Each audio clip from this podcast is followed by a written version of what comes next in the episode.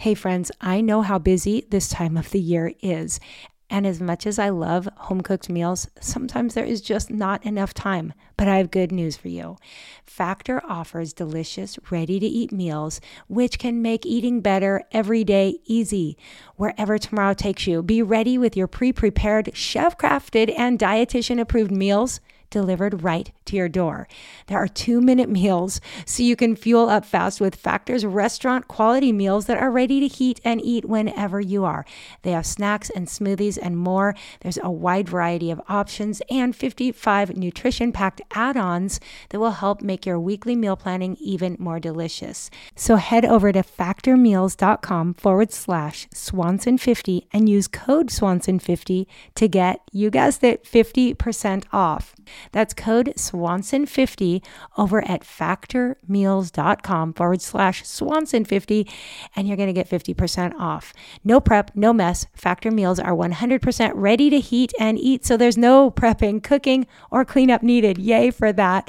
I'll be linking over in show notes as well, but go check it out and tell me how you enjoy your Factor meals. Christian Parenting.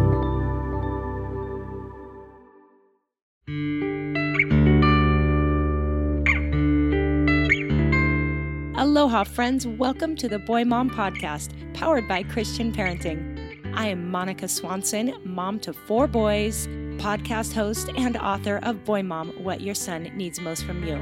Here on the podcast, it's my goal to bring you practical advice and biblical wisdom for raising boys in this sometimes crazy world. You can always find show notes over at monicaswanson.com/podcast. I'm so glad you're here.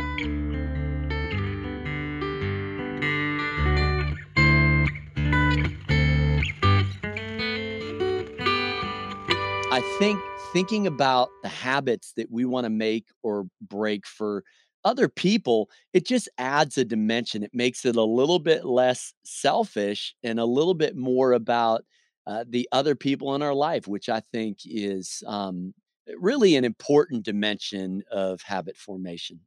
Hey friends, welcome back to the Boy Mom podcast. So glad to have you here with me, and I also am excited to be able to say Happy New Year. It is 2022, and I'm so excited to dive into this new year alongside of you. I hope to offer you lots of support and encouragement and inspiration here on the podcast in the months ahead. Now, I hope you had a great holiday season, and already last week we were aiming towards this new year as we had Kimberly Amici on talking about habits. And we're going to continue in that theme over the next couple weeks because I love all things new year. I love a clean slate, a new calendar. And so I'm sharing some of my inspiration with all of you as I'm bringing a few best-selling authors on to motivate all of us.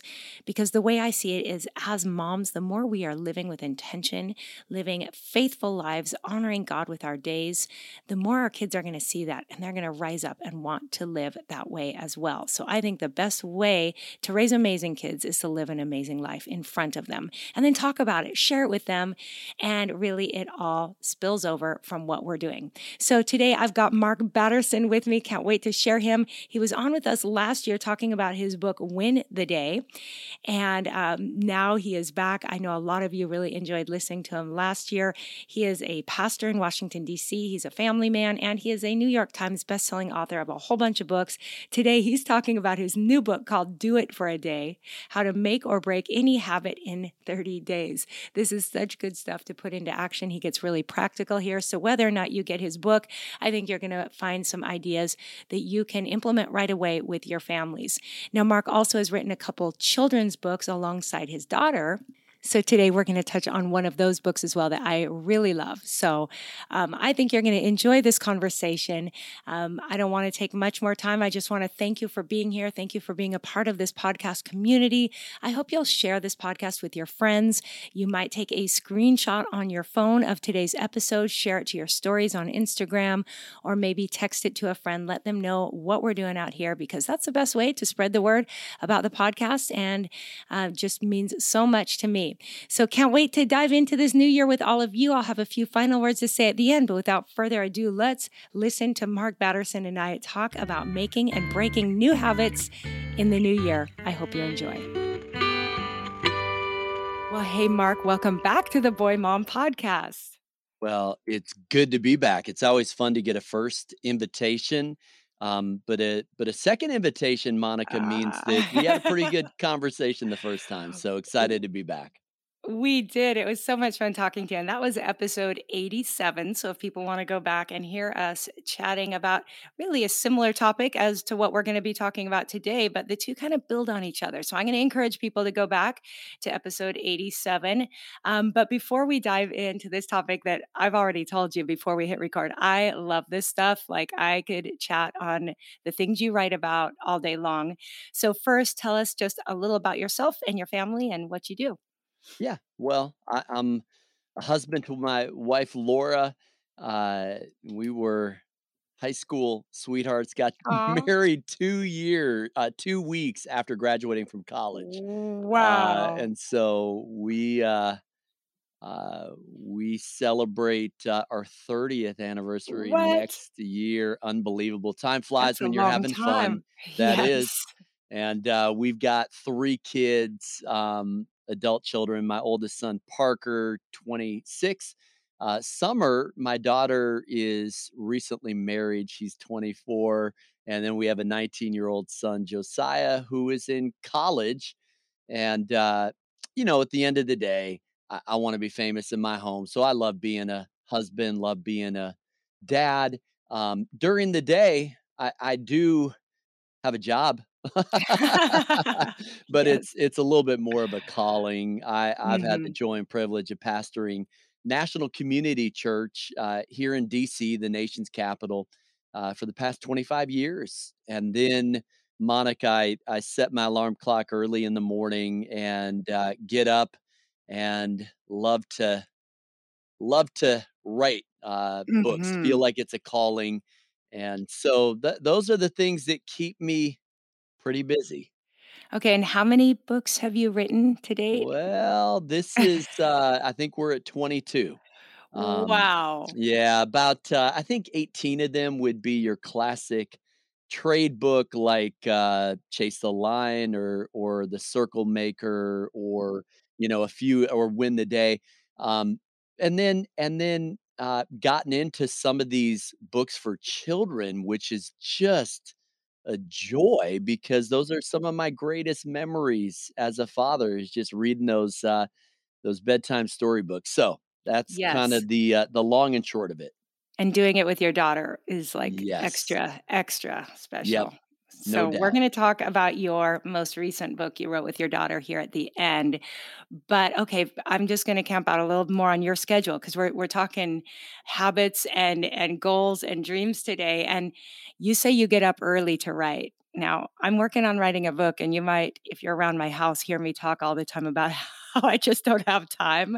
But I have a feeling you're about to put me in my place. How early do you get up? Well, I mean, I better say this, first of all, that we all have a different chronotype, I think is the technical, term. There are larks and there are owls. And so, Monica, I do want to be careful here that there are some people that go after their goals early in the morning, and there are other people who do go after their goals late at night. By discipline, I have become a morning person, because I found that's the only time that I'm not going to get interrupted. So during a writing season, I'm usually writing by 6 a.m. Having gotten up, and I might I'll get my devotion time in. I might even get a little bit of exercise in. Okay. But then I'm up and at it, because 90% of my creativity happens before noon, and anything that I write after noon, Monica, you probably don't want to read.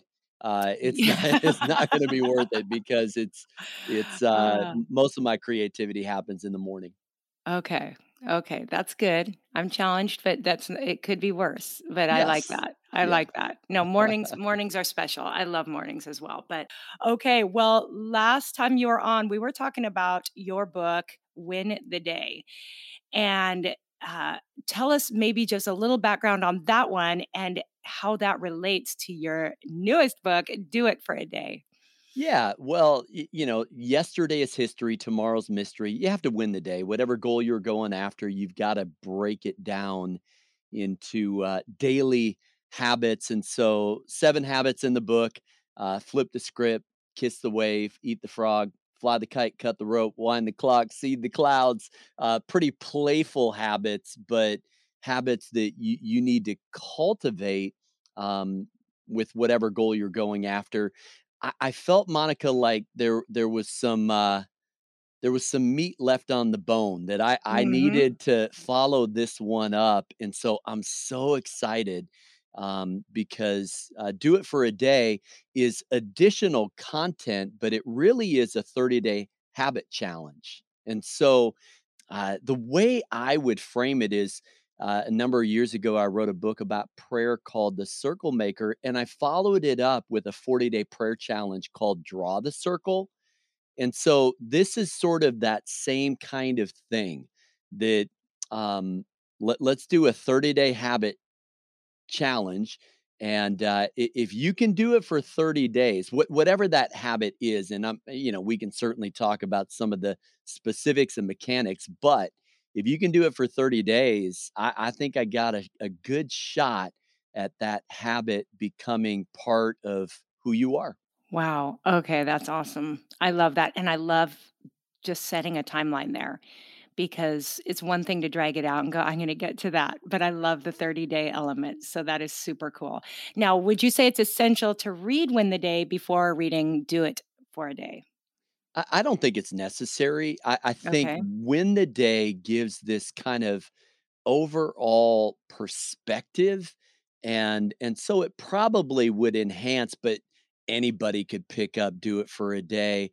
And day one, you're going to pick a habit, any habit, and it could be doing your age in push-ups. It could be 5 minutes of meditation in the morning, or a daily Bible reading plan, or a gratitude journal, or, it could be any number of things. You're going to pick a habit, any habit, and then we're going to stick at it for 30 days. And so it's kind of fun. The book isn't divided into chapters. It's divided into days. And that's the key. It's about getting a winning streak going. Mm-hmm. And anybody who's gone after any kind of goal is probably nodding right now that you got to do it 2 days, 3 days. Once you get it 7 days in a row, you do it for 2 weeks. Now you've got some momentum and even a little bit of confidence that, okay, maybe I can do this thing. And so that is the key. And so the title really is a little bit of a double entendre, because I like asking the question, Monica, can you do it for a day? Yeah. And I've never had anybody say no. Like you can do just about anything. For a day. Yeah. And so if you can do it for a day, then the working theory of the book is almost anyone can accomplish almost anything if they work at it long enough, hard enough, and smart enough. And so hopefully that's empowering. And then I try to back it up in a way that'll help people make or break those habits. That is so good. I love it. And at the beginning of the book, you have a manifesto that's just so solid. Maybe you'll let me put a part of that in our show notes, because it's just absolutely so good. Okay, so can you just maybe unpack this process a little bit for those of us? This is coming out in the new year. I'm not a big resolution person, but goals are great and habits are so practical. Unpack for us maybe a little bit about being one habit away from any goal you set. How does one get started? Yeah, absolutely. Well, for what it's worth, I think it's 75% of New Year's resolutions fail within the first month. So I'm not a big believer in New Year's resolutions per se, unless you reverse engineer them into those daily habits. I think that actually is the key. So what you have to do, we kind of start out and I call it 3M. You have to make those habits measurable, meaningful, and maintainable. And I kind of walk us through the process. So I'll give you an example. getting into shape or getting out of debt, those are hopes, not habits. Those are things that you want to see. Well, you have to get into, okay, does that mean I'm going to exercise 30 minutes a day, 5 days a week? Does that mean I'm going to do 10,000 steps a day? Like, you have to define it, or you have to map the miles that you're going to run.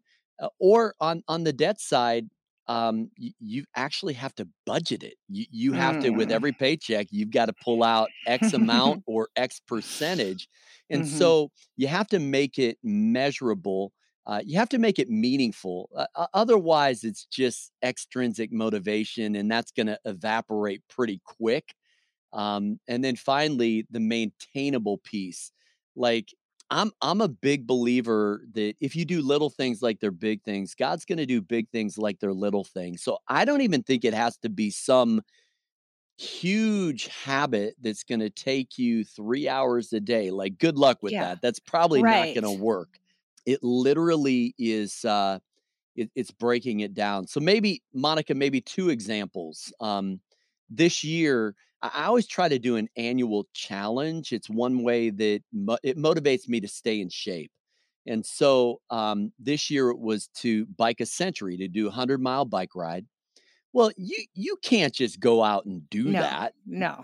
You know, you've got to have a plan. And so I had a 10-week plan, and it told me how much time and how many miles I needed to bike and how many times a week. And I just worked the plan.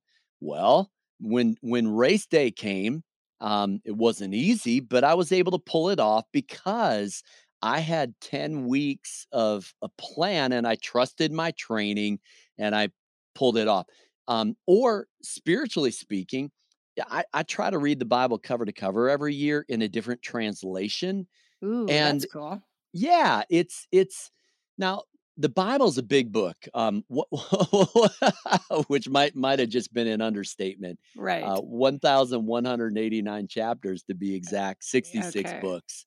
Well, I need a daily Bible reading plan if I'm going to pull that off. And so, what we try to do is just break it down, make it maintainable, and then you start to work the plan. And before you know it, wow, I've made some progress towards this goal because I'm working those daily habits. Okay, that's super cool. And I think we all need that. And I like the idea of reverse engineering any resolutions, because I do agree that, you know, you don't have to throw them all out, but coming up with what it takes to get there is huge. You say in your book that habit formation is as old as the Sermon on the Mount. And that, of course, piqued my interest. I was like, what in the world? And I love how you talked about that. So tell us about that. Yeah. Well, for starters, habit formation is spiritual formation, and spiritual formation is habit formation. So I agree. Here's my take on the Sermon on the Mount. I could use fancy words from seminary, like the six antitheses. You know, Jesus says, you have heard that it was said, referencing kind of Old Testament teaching, but I tell you, he was uninstalling these Old Testament default settings, and in a sense, reconditioning and reinstalling, almost like an upgrade or a download. But I see them, Monica, as actually six counter habits. And I would describe them this way: love your enemies, pray for those who persecute you, bless those who curse you, turn the other cheek, go the extra mile, and give the shirt off of your back. Those would be the six counter habits that come out of the Sermon on the Mount. And so when we start to do that, that's a game changer. Like, I just think this is a moment where those who follow Jesus need to stand in the gap as peacemakers, grace givers, and tone setters. Like, we have a different operating system. Yes. And I love that. But they are habits. They are habits. And that I think is key. And so, sure, a guy named B.F. Skinner, this psychologist, kind of came up with stimulus, response, and reward. We call it the habit cycle. And it's you know, it's great research. And I think the science of habit formation has come a long way. Mm-hmm. But he didn't invent it. He did not invent it. You know, is it possible that Jesus knew something about this before B.F. Skinner came along? Well, the answer is yes. And so it's funny that if you really look at the Sermon on the Mount this way, you see how Jesus will take the stimulus, like a slap on the cheek, for example, mm-hmm. Mm-hmm. and he will then change the response.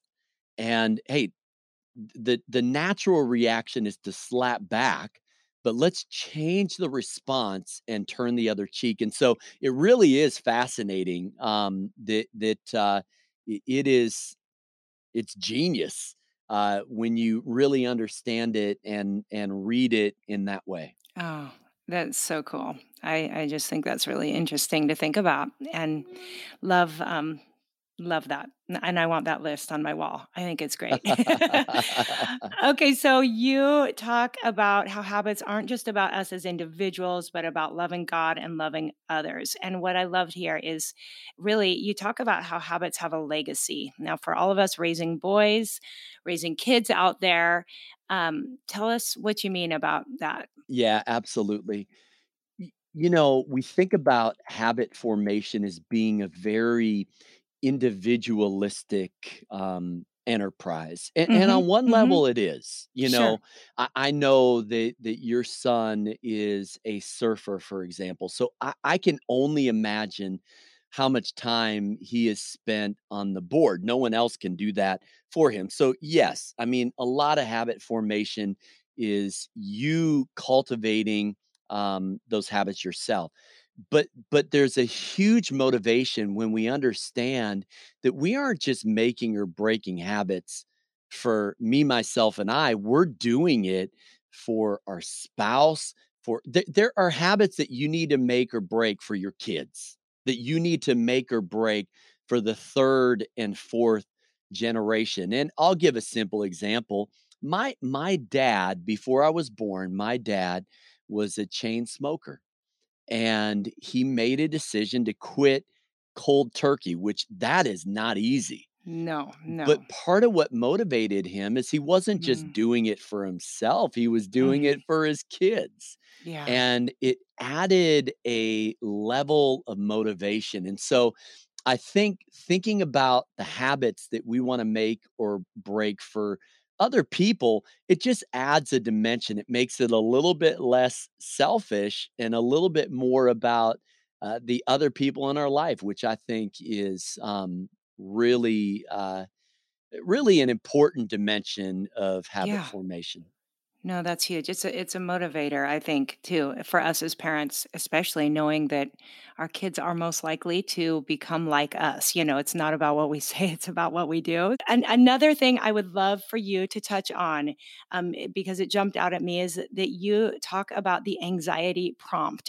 And can you just talk about the habit cycle and how Christians can interrupt that anxiety prompt using their authority in Christ? I love this. Yeah, absolutely. Well, I think Philippians 4 says, don't be anxious about anything, but in everything by prayer and petition with thanksgiving, present your requests to God, and the peace of God that passes all understanding will guard your heart and your mind in Christ Jesus. So there's no way that you're not going to experience fear or stress or anxiety. Like those are a natural reaction to the situations in our lives. The question is, what do we do with them? Do we let the anxiety spiral as we fixate on thoughts that maybe don't point us in the right direction? Or do we turn them into prayer? And I'll make this super practical. I think we have a tendency to naturally pray for the people that we love the most. I mean, that just feels like an easy expression. What I have learned, Monica, is you've got to pray for the people that, frankly, you like the least, that get under your skin, that are extra grace required, that maybe, you know, there's just your personalities don't mesh, whatever it is. I think you have to make it a habit to pray for the people And then I would expand this and say, don't just watch the news, pray the news. Otherwise, it's a little depressing. Like, I think you've got to be proactive and play offense and find a way that you can leverage what is happening in your life, turn it into prayer, and then it begins to redeem those things. And so if you're in a season where you feel really anxious, guess what? Your potential for prayer just went up because you're going to have to spend a little bit more time praying, a little bit more time on your knees, a little bit more time interceding. And so it's all about leveraging those things and really turning them into positive habits. And I will say this, the best way to break a bad habit is to make a good habit. It's habit switching, and it's one piece of the puzzle and something that, you know, as folks go through the 30-day habit challenge, they're going to find some practical ways that they can habit stack and habit switch, and hopefully break some of those bad habits with some good habits. I love that so much. And then you also talk about habit stacking. So that was habit switching. You also talk in the book about habit stacking. Can you give us a quick peek at what that's referring to? Yeah. When I get up in the morning, my office is right above the coffee house that we own and operate here on Capitol Hill. And so I usually get a small latte, 2 shots of espresso, and I do my daily Bible reading plan while I drink that latte, because the Bible reads even better with caffeine. That would be a simple example, but I'll give another practical one. A lot of people over the last 2 years, I've heard a lot of people kind of binging on their favorite Netflix series or show. Yeah. And I get that. I occasionally am guilty as charged. I may find a series that, it's hard to stop watching it. Well, what if you leverage that and hop on a stationary bike or hop on a treadmill? And so you're exercising while you watch it. And that kind of is your reward. It's finding ways to couple habits that can be hard to cultivate with different routines or rituals. And then one of the other things that I talk about in the book is a commitment device. And we already talked about the alarm clock, but we don't just use it to wake up. We just went through a 30-day habit challenge. And for my wife and I, the challenge was actually kneeling together and praying for our kids at night. Well, guess what? It was Laura's alarm that saved us a time or 2 or 3. That you can set your alarm for different things. You can. And you just find a way to make it part of the routine of life. All it requires is intentionality. And I know that's easier said than done, but there is a way to do this if you employ a commitment device. I love that. Yeah. Just recently, my husband didn't even know he did it, but somehow set a little chime to go off at supposedly bedtime. And it is really good because it reminds us, like, every morning we're like, we need to go to bed earlier. And so it's so good. I hear that chime and I'm like, oh yes, there we go. Yep. So, that is so good. We don't have time to go into too much more, but I will mention that I love that you bring up examples of people who have used habit formation. You have Benjamin Franklin, Winston Churchill, Teddy Roosevelt. So that's fun to draw from people who, maybe didn't have the same language for it even, but we're setting an example in this way, right? Yeah, absolutely. And Monica, on that note, I love science. I love history. I love psychology. I love neurology. I love it all. I think what's unique about this particular book, because there are so many books on habit formation, I try to add theology to the mix because the Holy Spirit is key when it comes to making and breaking habits. And that is the X factor, the it factor. And I think that is going to make all the difference in the world as we try to make and break these habits. Right. And like you already mentioned, anything that man has discovered or figured out, I mean, God's the creator, right? He set it all into motion. And I love to recognize how genius he is when you stumble upon some new concept in psychology or how our brain works. It's like, yeah, this is all God. So I love it. Yes, absolutely. Oh, so much good stuff. Okay, before we close, I want to talk a little bit about the books you have written with your daughter, which I just love. Last year, you were with me and we talked about God Speaks Whispers, which was awesome. But now you have a new book together called The Blessing of You. Can you tell us a little about that? Yeah, it puts a smile on my face because too. Those are holy moments when you're reading to young children and they're so impressionable.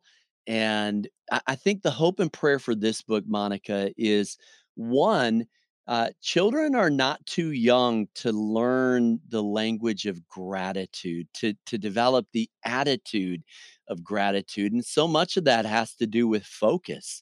And so the beginning of the book is really teaching kids through beautiful illustrations to discover the blessings that are all around them all the time.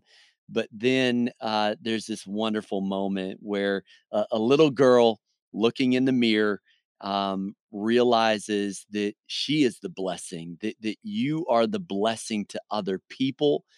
And that becomes pretty fun if kids can understand that they're meant to be a conduit of blessing. And sometimes that's saying a kind word or just something, a thoughtful deed, whatever that is, sharing your lunch or just, you know, who's sitting by themselves at the lunch table and sitting next to them. It's these little ways that even at a young age, we can begin to be a blessing to the people around us. Oh, that's so awesome. Do you have that page or that excerpt in front of you? Because if not, I do. I would love to read just that little short clip from your book.